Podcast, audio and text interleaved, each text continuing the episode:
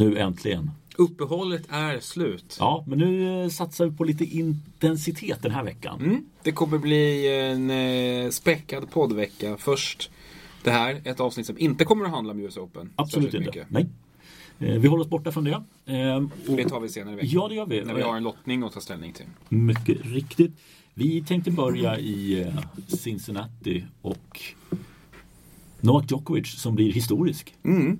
Eh, fullkomligt makalöst. Eh, han far ju upp rätt långt upp tycker jag på listan över, ja, han är ju redan långt uppe när det gäller eh, genom alla tider. Det är ju ingen som har lyckats med det här tidigare. Ja, det, det är ju ett, ett, ett, tycker jag, alltså nu har han ju vunnit alla slams, han har vunnit alla masters, han har vunnit ATP-slutspelet, han saknar egentligen bara sitt OS-guld. Mm. Och det har han ju inte gett upp såklart. Nej. Han har en chans till i alla fall. Ja men det tror jag verkligen att det blir ju väldigt mycket tydligare att just 2020 kommer nog fokus vara väldigt, väldigt mycket på OS. Mm. Ja, för jag tror att perioden här nu fram, det handlar nog om att återta den här första platsen på rankingen och etablera sig igen som världens bästa. Mm. Men sen som, som, du säger, jag tror det sen är OS. Och sen kanske vi är mm, inte färdiga, men, men inte så långt ifrån kanske. Nej, men det, det skulle kunna vara så att han, då, när han har uppnått allting som går. Mm. Då är det för, och Davis Cup ska man lägga till där också. Det har han ju också lyckats vinna. Naturligtvis. Eh, Men, eh, nej, men han, han gör det i Cincinnati och jag tycker lite, han spelar ju inte på topp. Han tappar set i Mm. nästan alla sina matcher. Eh, eller tre av matcherna i alla fall. Och övertygar inte men lyckas ändå ta sig förbi alla hinder. Mm. Eh, jag vet inte hur mycket du såg det men, men det du såg Vad skulle du vilja säga om, om hur, han, hur han var på banan egentligen? Jag tycker överlag att han är rätt bra. Jag tycker han möter folk som han möter rätt bra spelare genomgående. Eh, folk som kanske inte har spelat sin bästa tennis i år. Manarino kanske undantaget, som har varit rätt bra. Eh, men, men som har en, en ganska, ganska hög potential. Som brukar spela bra den här tiden på året. han, han kämpar sig igenom. Ja det är mer, mer så att han kämpar Ja. med dem. Och det, och det har han liksom inte lyckats med riktigt tidigare, de, de segrar som han har tagit. Ehm, som, som till exempel eh, jag menar, han vann Wimbledon här till exempel. Där, där var det ju mer att han var, var liksom i ruggigt bra form. Han, han, var- han var ruggigt bra genom hela turneringen. Eh, så nu har han kanske svajat lite, lite formmässigt här då efter det. Såklart svårt att, att hålla i den här formtoppen. Men, men att han ändå jag tycker han har återfunnit den här grundtryggheten i spelet. Att, att han vet nu att han behöver inte stressa upp sig om han tappar ett första set. Vilket han ju gör rätt så ofta. Han gör det ju mot, mot Manarin och han gör det ju mot Dimitrov också. Man vet att han kan lösa det ändå. Att han i grunden och botten är bättre än de här killarna han möter. Jag tycker aldrig att vi har den här stressen som man hade förut. Den här otryggheten och Sen tycker jag ju så här liksom basala grejer som att han numera är helt rätt på bollen hela tiden. finns ingen ringrostighet kvar. Nej, nej nu är det, det, ser mycket mer harmoniskt ut. Och Mm. det är just den här stresskänslan som man kunde känna framförallt nu under återtåget så att säga tillbaka upp efter skadan. Så kändes det här verkligen Ja, men att, nej, han är inte på topp just nu men han vet vad han kan och genomför det på yttersta sätt. Eh, och finalen mot, mot Federer, Federer var eh, nästan lite oväntat blek. Det kändes som att han inte riktigt visste vad han skulle göra med Djokovic. Ja, man undrar lite grann om... Alltså Federer ser, tycker jag ser stadig och bra ut. Han har ju verkligen ingen, ingen tuff lottning i Gojovcik och, och Mayer där i sina första matcher. Nej. Det är ju inget, inga test utan eh, sen, sen så blir det lite lurigare. Wawrinka gör en jättebra match. Jag måste säga det bästa jag har sett honom Ja, sen han kom tillbaka efter knäskadan. Ja, det måste vara äntligen skönt att få någon form av kvitto på att inte göra då som han har gjort tidigare då han faktiskt har gjort någon bra match och sen så rasar han igenom i nästa.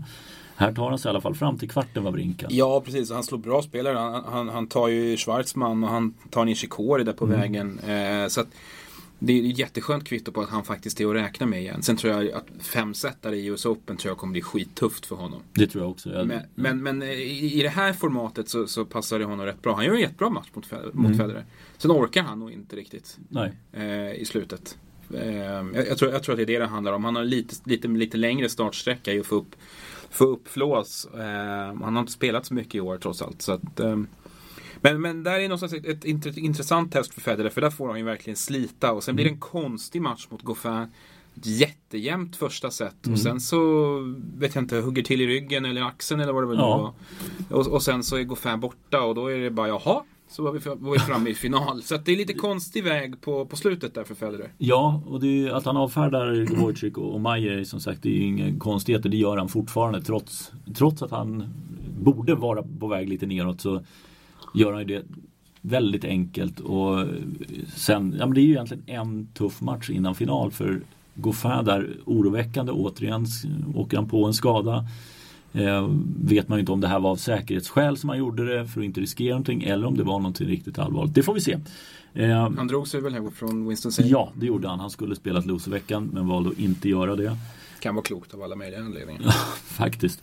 Eh, men Novak Djokovic, det, det, ja, det, det, det var häftigt att se honom i finalen också för jag tyckte att han var Ja, där fick han kliva upp och verkligen visa. Här, här får jag möta en av de absolut bästa.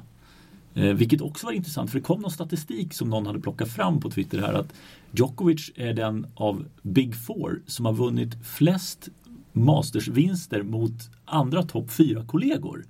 Det var en ganska stor skillnad i procentsats. Jag tror att eh, Nadal, Eh, Federer och Murray tror jag låg på en 14-15 procent och Djokovic var någonstans mellan 20 och 25.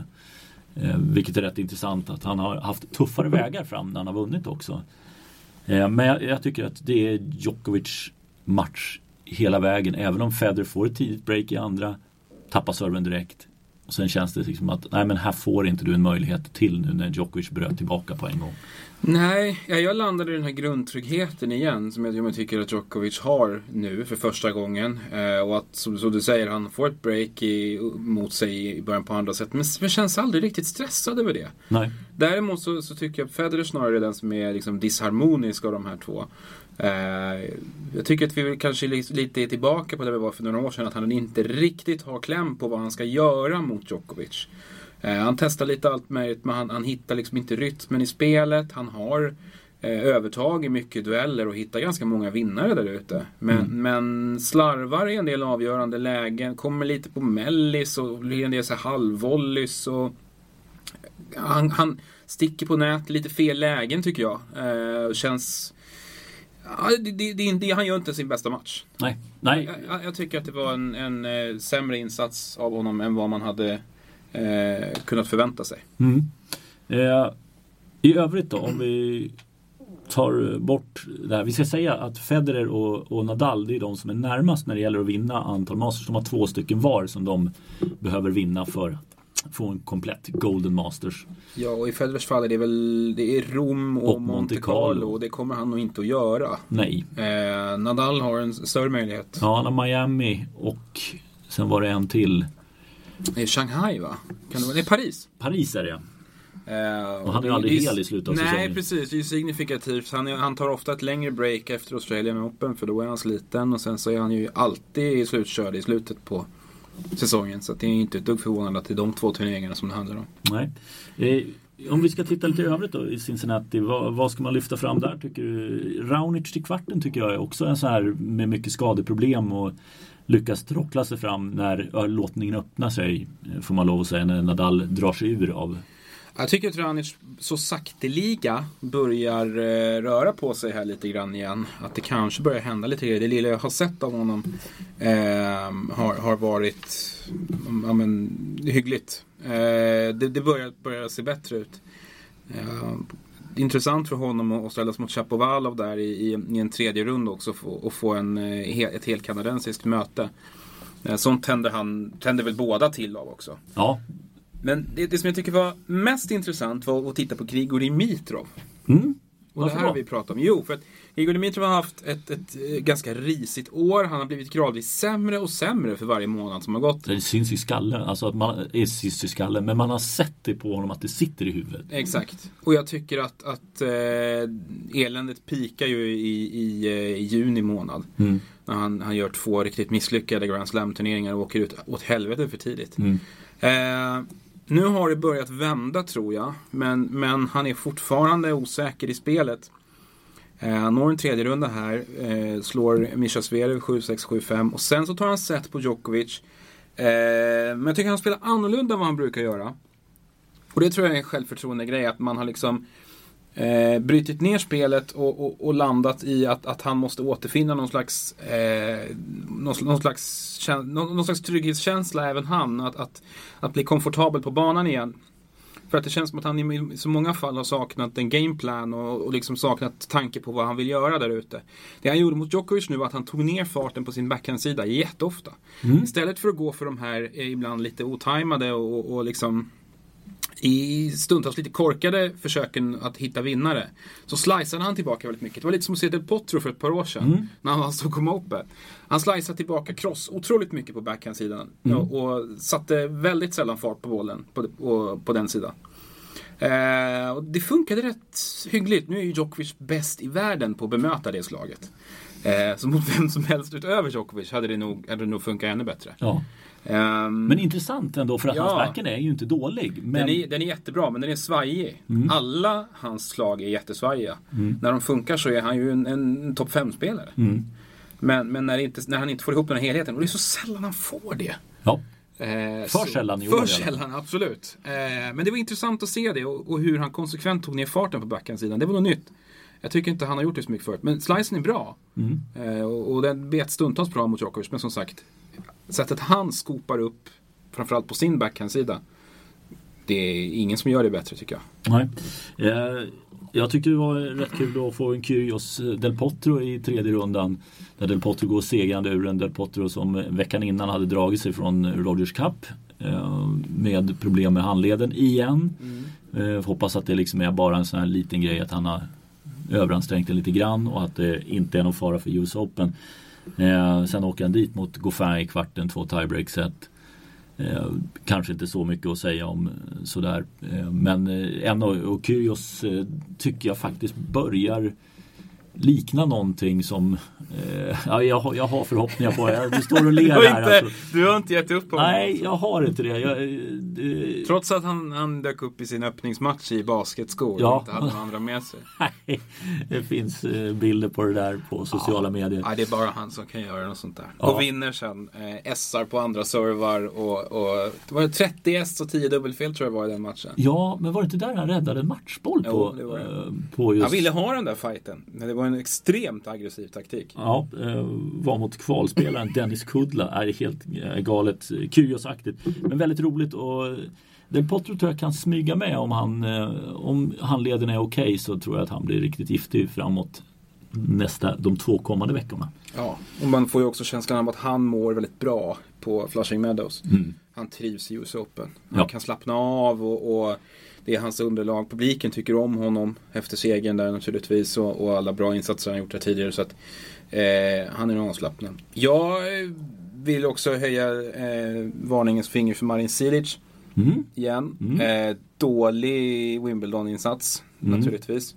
Men eh, är framme i semifinal här. Är ju en tidigare vinnare i Cincinnati också ska vi säga. Ja, precis. Eh, och eh, även i eh, matchen mot, mot Nadal där i i, i Toronto, eller förlåt, i eh, jo, Toronto. Jo, Toronto. Så glömmer aldrig, alltid bort var de spelar. så gjorde han bra ifrån sig. Jag tycker den där forehanden börjar sitta nu. Mm. Eh, som sagt, risig avslutning på, på sommarspelet. Men, men eh, det börjar hända grejer här nu. Han är alltid bra den här tiden på året. Mm, ja, kan, det är också en som, som kommer att smyga med säkerligen när vi får vår lottning som vi kan bena ut lite grann. Eh, I övrigt på besvikelsefronten då om man ska ta någonting där. Eh, ja, Alexander Zverev. Mm. Zverev som, som vinner i Washington eh, och sen bara gör sämre och sämre ifrån sig. Mm. Först i Toronto och sen här nu i Cincinnati. Känns sur och grinig. Eh, var ju e extremt eh, bemötte Tsitsipas extremt risigt. Vi kan återkomma till det mm. när vi går igenom Toronto här. Men Eh, och gör en slät figur mot Hase. Mm. Han har problem med det mentala. Nu är det ju bekräftat att Lendl ingår i hans team. Exakt. Kom här bara igår. igår ja.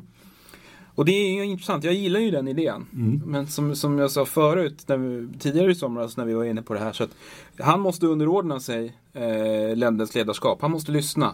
Ja, det måste vara total. Ja, total underkastelse. Gör som jag säger eller stick. Liksom. Mm. Och det, nej, det ska bli intressant att se vad det kommer mynna ut i. Jag hoppas att det, jag tror och det var vi överens om också att ger han det allt Zverev så kommer det att ge resultat. Mm. Eh, och Hasse får väl lov att säga gör det bra också. Han har smyg med gjort en del resultat. Och, Verkligen. Gjort en del bra matcher, en del Ja. bra poäng. liksom. Ja. Helt okej. Helt okej. Eh, I övrigt så skiter vi det där. Vi tar oss ba- bakåt en vecka och där hittar vi världsettan som gick och vann. Ja, han gjorde ju det. Gjorde en jättebra turnering också, Rafael Nadal. Eh, jag tror att det var precis det här, det här eh, formbeskedet som han var ute efter.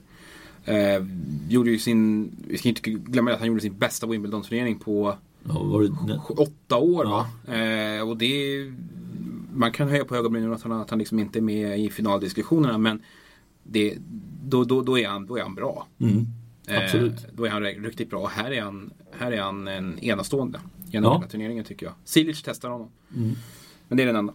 Ja, men han ser, det måste ju vara också att han ser möjligheten för om man tittar på vilka han slår på vägen fram eller hela, genom hela turneringen. Han slår Benoit Per, han slår Wawrinka, Silic är väl egentligen den riktigt tuffa matchen. Katjanov i semi och Tsitsipas i finalen. Eh, och det känns ju, får han Tsitsipas i finalen i en sån här turnering, den förlorar han inte. Nej det gör han inte. Det är, det är en straffspark för hans del. Och jag, jag tror att här i sådana här lägen så Nu, nu känns ju inte Tsitsipas som den som kanske bryr sig så mycket om sånt. Men, men eh, i sådana här lägen så är det väldigt läskigt att möta Rafael Nadal. Han har ju en aura av oövervinnelighet över sig när han är så här långt fram. Han har det, Federer har det, Djokovic har det. Men kanske framförallt Rafael Nadal. För att när han är i en final i en sån här stor turnering på hardcourt då fattar alla hur bra form han är i. Ja. Och det är ingen slump. Och han, man vet att han vill ha en titel, han vill ha något bra med sig inför US Open. Och det, det blir ju aldrig särskilt spännande. Nej, och jag, jag tror att det här var liksom perfekt för hans uppladdning för US Open. Ja, jag tror precis det han vill ha. För då fick han, just första veckan fick en seger där. Exakt. kan dra sig ur Cincinnati med gott samvete, i alla fall hyfsat. För att liksom ladda en lång period och få en längre träningsperiod, inför US Open. Mm. Nej, det, jag håller med. Jag håller he- helt övertygad om att du har rätt i det. Det är exakt det här han vill åt. Precis som du säger, det tidiga formbeskedet och, och, och sen kunna vila sig i form inför US Open. Perfekt för honom. Han kan inte önska sig mer. Nej, eh, men Tsitsipas i final, det får Mm. vi faktiskt komma. Det är jätteroligt. Och jag var ju lite inne på, vi pratade om det, att jag, jag får liksom nästan en Chapovalov-känsla fast han är mer nerslipad. Han är inte vänsterhänt heller, det vet jag också. Men det, det ser, lite, ser lite vilt ut, men det är lite hans eh, Hans eh, utseende som kanske gör det också att det ser yvigt ut med det här långa håret och eh, Men han, han är riktigt häftig att titta på. Ja, verkligen. Han, han är fruktansvärt underhållande. Och jag, jag ältar ju det här med, med liksom vilka, är, vilka är det bra för tennisen med att de, att de kommer fram och, och gör bra resultat. Jag är övertygad om att, att, att man på ATP gnuggar händerna lite åt att en sån som Tsitsipas kommer fram. Liksom. Han, han är, eh, spelar ett oerhört attraktivt spel. Han, han är en som man kan bygga varumärke kring. Killen ser bra ut, verkar rätt karismatisk. Eh, det, det, det är sådana grejer som, som man inte ska underskatta tycker jag. Nej? Eh, och sen så eh, jag såg att det var många som skrev det den här veckan också. Jag håller med. Han är lite smartare på banan än vad han har fått cred för. För att han har ju liksom eh, Han har ju plussat för honom som liksom en shotmaker, en, en teknisk kille. Och det blir ju lätt att liksom har du en enhands backhand och, och gillar att spela offensivt så blir du sorterad in i det facket att du är liksom lite happy-go-lucky snubbe men det är kanske ingenting att hålla i när det blåser.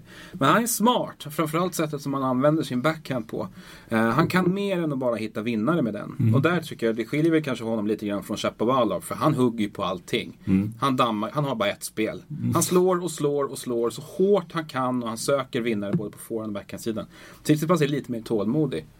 Eh, Och så har han eh, bäckerdyket fram vid nät också. Ja, det är kul att se honom inspirerad. Jag är väldigt glad att han är så här långt fram. Ja, för han, han tog, eh, om man tar hans väg fram till finalen, slår han en Dominic Thiem som är totalt ur slag.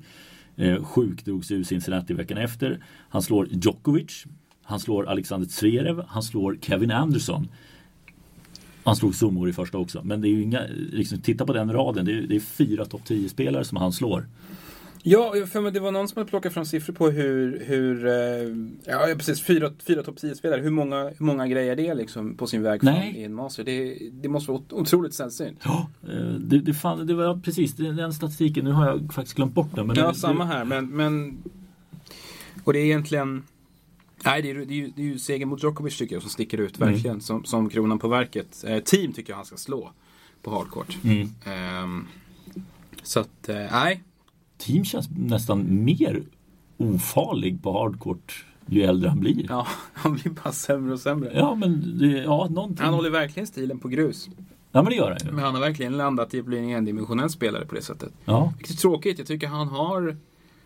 han borde kunna. Ja, precis. Men han, eh, som vi har pratat om förut, han straffas väl av sin defensiva utgångsposition och, och, och sitt rännande långt Mm. bak i banan. Ja. Eh, övrigt kan man säga Kevin Anderson i semifinal, lite den här eh, vinnarmaskinen som eh, tar sig framåt, gör jobbigt. Ja, tryckte till Dimitrov ordentligt i kvarten där. Släppte bara fyra gem.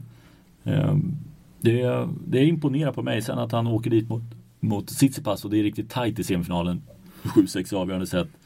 Eh, det är inte så mycket att säga om. Kevin Anderson eh, tycker jag, det var vi inne på tidigare också. Han har verkligen sett till att han ska vara topp 10 spelare. Inte vara nöjd med att han har kommit upp igen utan han vill han vill vara en där och vill fortsätta försöka vinna. Liksom skruva ytterligare lite på sitt, egentligen, det är inte ett komplett spel han har men skruva lite till på det han har. Han har ju helt klart landat på en högre nivå Mm. efter de här framgångarna. Mm.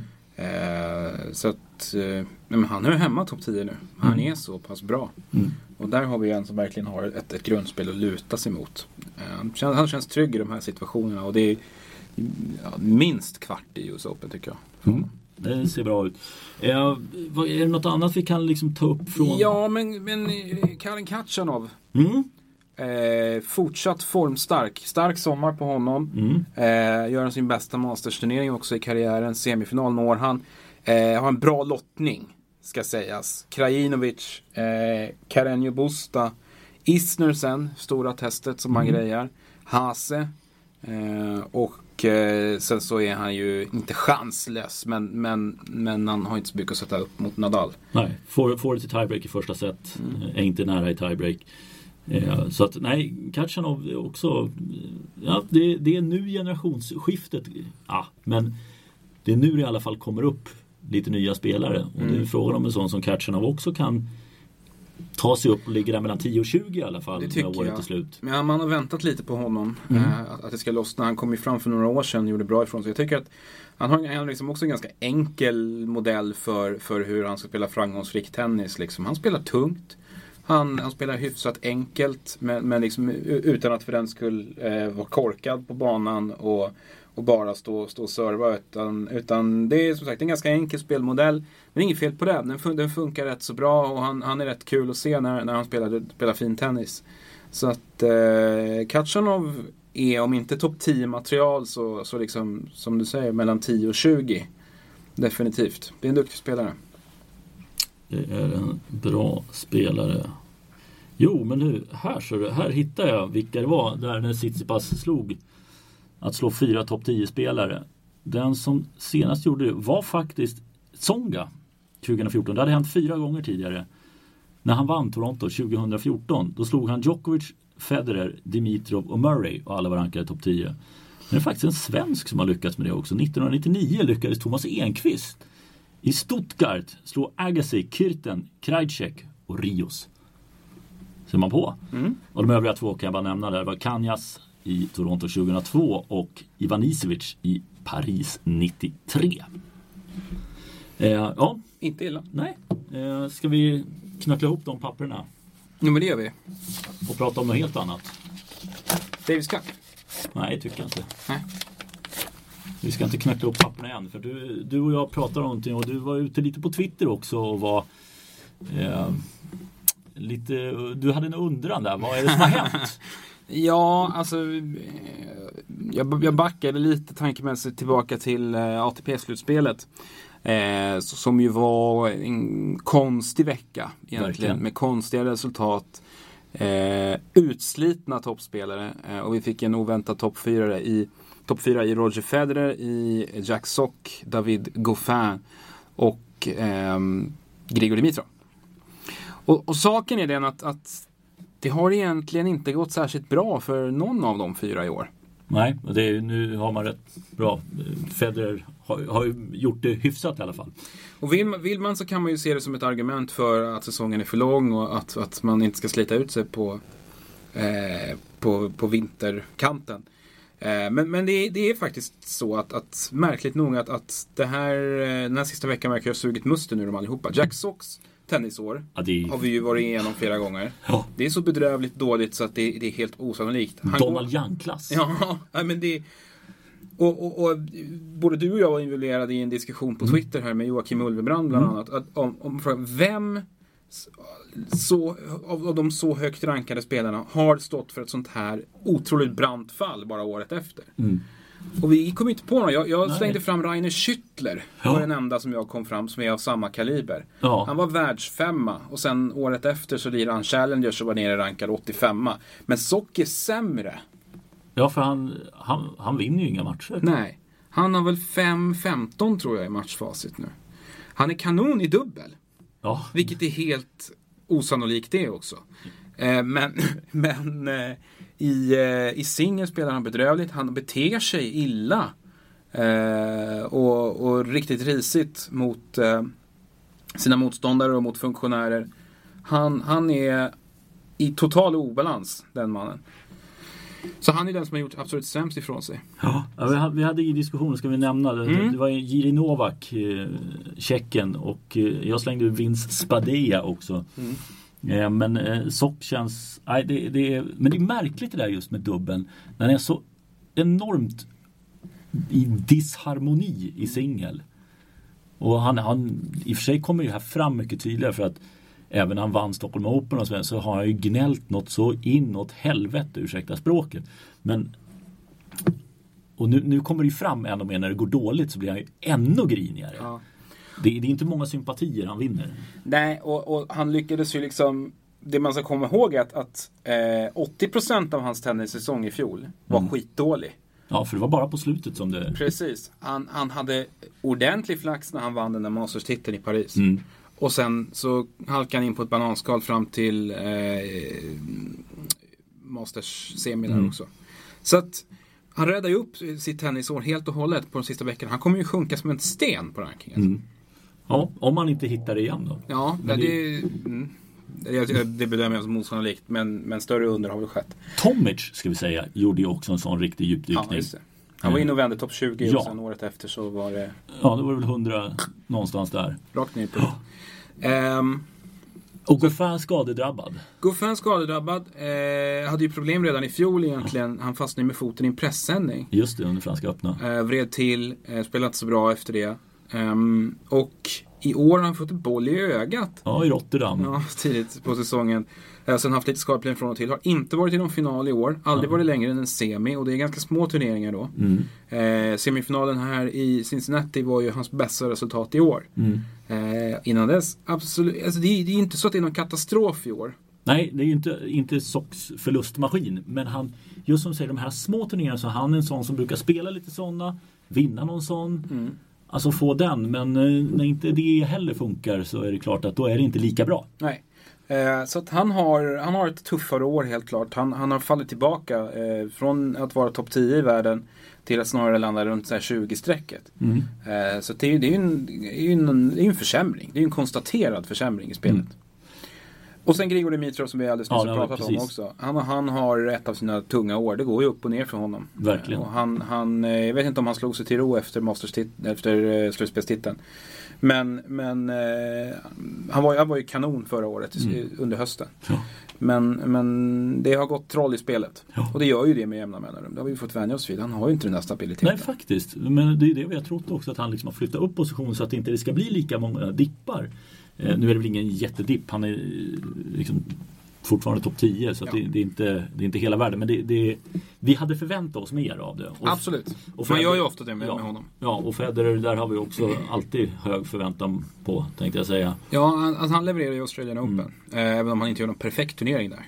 Men sen så har det ju varit idel missräkningar egentligen för honom. Han har Ja. vunnit några små turneringar. Han har vunnit Ja. Rotterdam, han har vunnit i Stuttgart. Mm. Men annars har det gått lite fel. Hardcourt-svängen, den första i USA blir ju ett misslyckande. Mm. Där var han ju totaldominant året Ja. innan. Eh, men misslyckas egentligen i två raka turneringar här nu. Eh, och sen så eh, hade han nog räknat med att, att, att gå bättre på, grus, på grässäsongen också. Kanske var det någon- där 100, att det Ja, 100 det skulle vara sprack ju. krönas i Wimbledon? Precis. Eh, så att han, han, han faller i, eh, i Halle i finalen där. Och sen kvartsfinalen i, i Wimbledon mot Kevin Anderson. Mm. Och sen så ingen titel här av de här två. Han spelade ju i och för sig inte i Toronto. Men, men når final här nu, förlorade mot Djokovic. Så det är, det är liksom eh, det är ingen katastrof för Federers räkning heller. Men jag hade förväntat mig att han skulle vara bättre. Ja, men tror du inte, nu, nu med 100, då undrar jag så här, kommer han ta ett wildcard till så här Chengdu och vinna den och sen så vinna i Basel på hemmaplan? Ja, det är ju ingen dum tanke. Det är absolut ingen dum tanke. För tittar man på eh, Tokyo och Beijing De startfält. är jättebra. Mm. Framförallt Beijing är helt enastående. Ja, och sen har du Shanghai efter det. Nej, det är för osäkert. Då är det enklare. Spela... Kom ihåg var du hör det först nu. Chengdu och sen Basel. Ja, Ja. Är Stockholm sen Basel. Stockholm som bas, precis. Där. Ja. Misslyckas han där, så tar han ett wildcard till Stockholm. Ja, ja. Aspelin får hänga sig på luren. ja. Hörru Eh. du, Davis Cup då?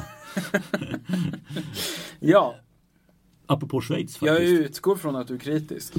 Ja, man skulle kunna tro det. En sån gammal stofil som jag som Mm. tycker att allt var bättre förr. Eh, nej, jag är inte helt, jag vill inte döma ut det riktigt än. Eh, jag vill se för det första om de kan få toppspelare dit. Eh, till det här slutspelet som man då väljer att göra efter säsongen är slut. Vilket i och för sig finalen har ju alltid spelats efter eh, slutspelet. Men eh, ja, det, det, det är lite konstigt måste jag säga. Det, det känns inte riktigt Det känns som att man gör, det var någon som skrev också att det är ett nytt World Team Cup och det vet vi hur det gick. Eh, åt helvete helt enkelt. Eh, så att, ja, jag, jag, jag drar inte fram stora motorsågar än. Jag är försiktigt skeptisk. Eh, men får de dit alla toppspelare? Absolut, men nej, jag vet inte riktigt om jag kan. Mm. Ja, där stannar jag så får jag höra vad du har att säga om det här.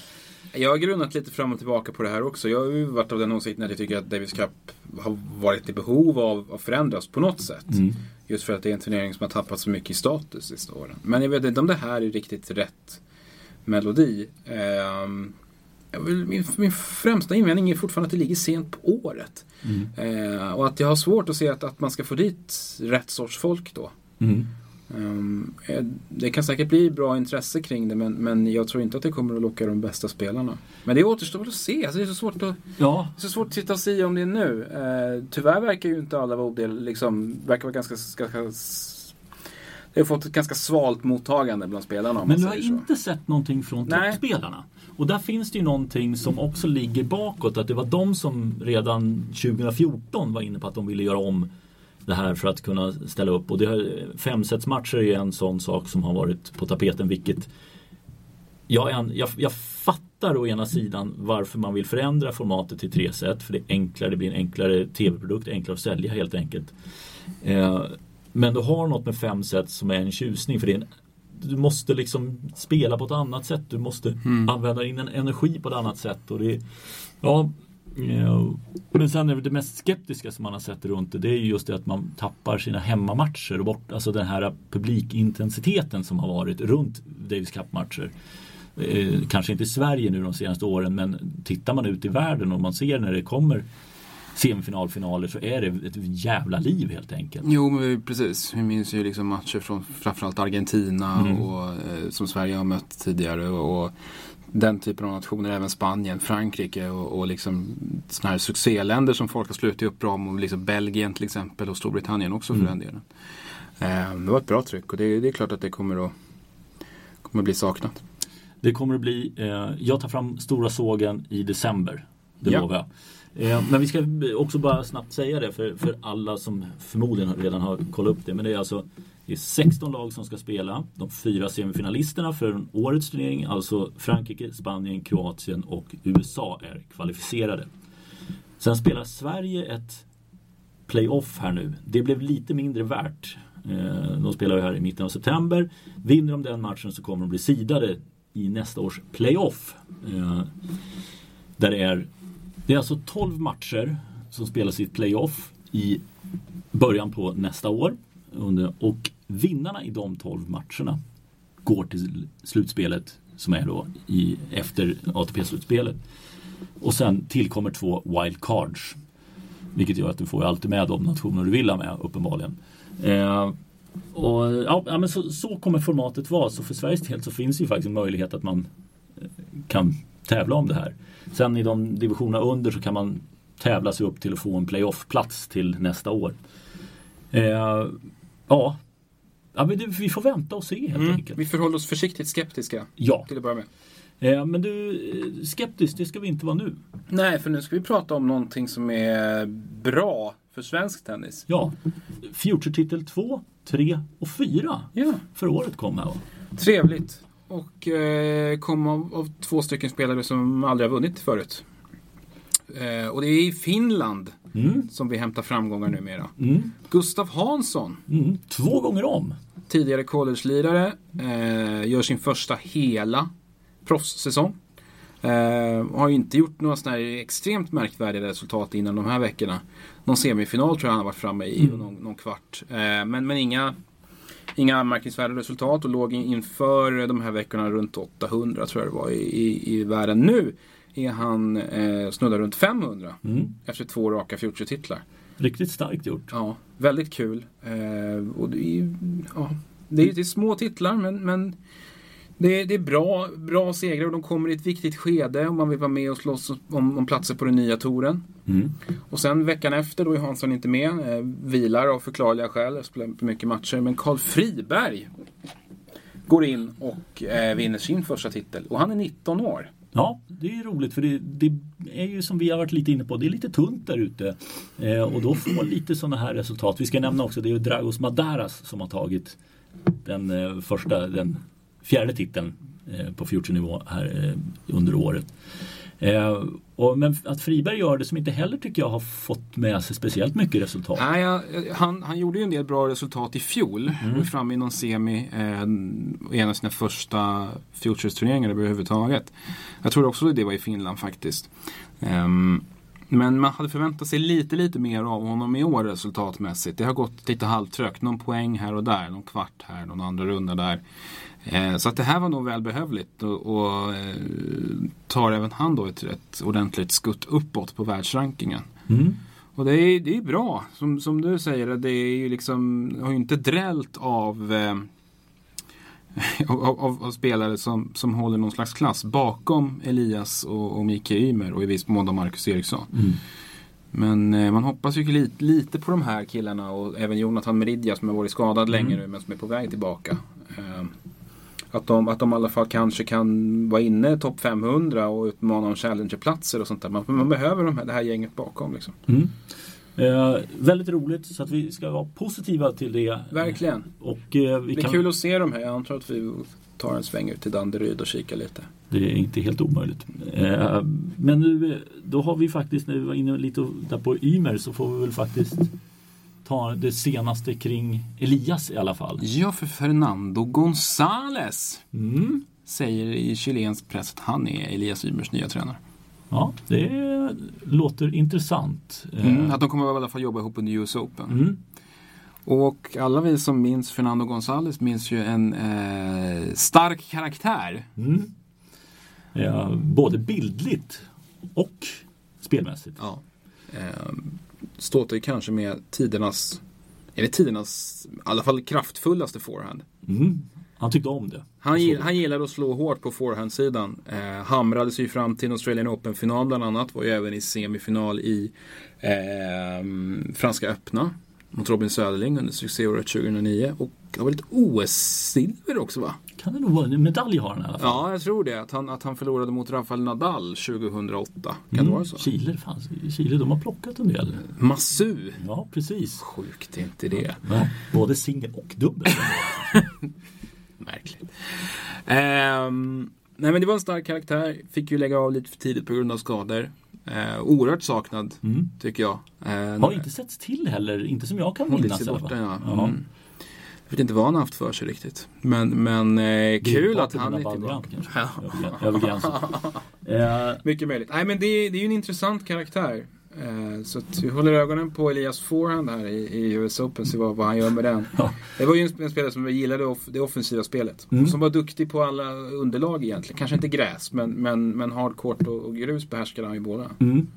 Nej, jag tycker att det är väldigt intressant. Även om man nu inte vet vad Gonzales, eller jag, eller varken du eller jag, vet vad han har sysslat med under de här åren efter den aktiva karriären. Så är det ju ett intressant val. Eh, och att han vill göra det också, Gonzales. Det är ju också en intressant. Jag undrar om Söderling har haft någonting med det att göra till och med. Ja, det är ju möjligt att han rekommenderar det. Du går från en kille som hade forehand till sitt, från, som sitt främsta vapen till en annan. Mm. Som, som, de var ju rätt lika egentligen. Mm. Eh, Söderling kanske höll ihop spelet lite bättre än vad, än vad Gonzales gjorde. Men, men å andra sidan hade chilenaren en, en toppnivå som, som var fullständigt enastående. Hörde du, in, ja, in, innan vi rundar av då så var ju du faktiskt ute på, ute på tennisbanan. Ja, precis. Eh, fyller sommarsändningen här på TV4 med eh, tennis. Ja, starkt gjort. Ute och träffade Rebecca Petersson. Eh, ett trevligt samtal som den som har, höll ögonen på sporten här för ett par veckor sedan kunde se. Eh, och det var kul. Va, men hur, hur ser hon? Hon har ju kunnat flytta om och bygga ett nytt program och schema hur hon ska spela? Ja, det var väl framförallt det som som betonade med skillnaden. Att hon vet vad hon ska lira nu varje vecka. Hon slipper pussla så mycket. Hon vet var hon går in eh, och, och ja, var hon kan åka någonstans och, och planera betydligt mer långsiktigt. Det är egentligen den enda stora förändringen som hon såg det. Mm. Eh, och hon krediterade att hon har jobbat hårt mentalt för, för att ta det här sista steget. Mm. Att det är en ren självförtroende grej att, att, att, att kliva upp där. Eh, och det är väl kul att höra att, att hon har jobbat med den biten och att det har funkat. Ja, men jag tycker en, en sån, om man då lägger in den parametern i hela, just att vid de här mötena där hon möter spelare som ligger rankade runt henne mm. så känns det som att hon är, inte säker, men att hon, hon inte känns som att hon fladdrar till och gör en platt match. Utan hon, vinner fler än vad hon förlorar nästan ja. mot de som är precis i samma skikt som henne. Ja, och hon vinner väldigt mycket jämna matcher också. Mm. Eh, vilket är kul. Så att eh, ja, det, verkar, det verkar som att hon är någonting på spåren. Och hon har tränat inför eh, US Open på en, en hardcourt-bana, en kvartersbana i Järfälla. Som någon bostadsrättsförening i, i Järfälla eh, äger. Det är lite de har hyrt in sig på. Ja, det var lite intressant. Ja, men lite som det var förr i, nere på Bjärhalvön. Då mm. åkte lite svenskar och spelade där inför Wimbledon. För det, fanns, det finns några gräsbanor där som tyvärr ska försvinna här nu. Tråkigt. Ja. Eh, men så där har hon, hon hängt eh, av den anledningen att det här underlaget ska påminna väldigt starkt om US Open Series. Mm. Eh, det, är kanske en pärla hon har, hon har upptäckt. Hon gjorde ju bra ifrån sig i alla fall. I eh, Cincinnati var det. Ja. Eh, kvalade in och eh, vann en match. Klättrade upp till karriärens högsta ranking nu innanför topp 60. Mm. Så att det fortsätter att gå helt åt rätt håll där för henne. Eh, sen följer hon ju kvalet här nu till Winston-Salem. Mm. Också ett väldigt tufft, eh, det är så märkligt vet jag. New Haven ska jag säga, inte Winston-Salem. Ja, nej, Winston-Salem är ju herrarnas loservecka. Men på damerna är det så märkligt att man kör man har alltså Montreal, man har Cincinnati, alltså två stora Premier-turneringar. Och sen har man en Premier-turnering till veckan innan i New Haven. Eh, helt obegripligt. Jag har kommenterat det vid några tillfällen och det kan väl säga att det brukar inte vara överfullt på de läktarna. Ja. Nej men det är som sagt ett trevligt möte. All, alltid roligt att, att få, få eh, sprida tennisens gospel. eh, att kunna få berätta om framgångar hos, hos en, en eh, svensk tennisspelare. Mm. Det är man ju inte bortskämd med. Eh, så att eh, vi håller tummarna för Rebecca i US Open. Ja, där hon går in i huvudtävlingen. Ska vi då förtydliga? Yes. Bra, och det gör även Anna Larsson. Ja, ja. Det gör inte Elias Ymer, han var nära. Mm. Fyra, fem eh, man emellan bara. Ja. Eh, men mer om US Open och kval och lottning. Det kommer i nästa avsnitt. Ja, som kommer redan den här veckan. Ja. Tack och hej. Hej.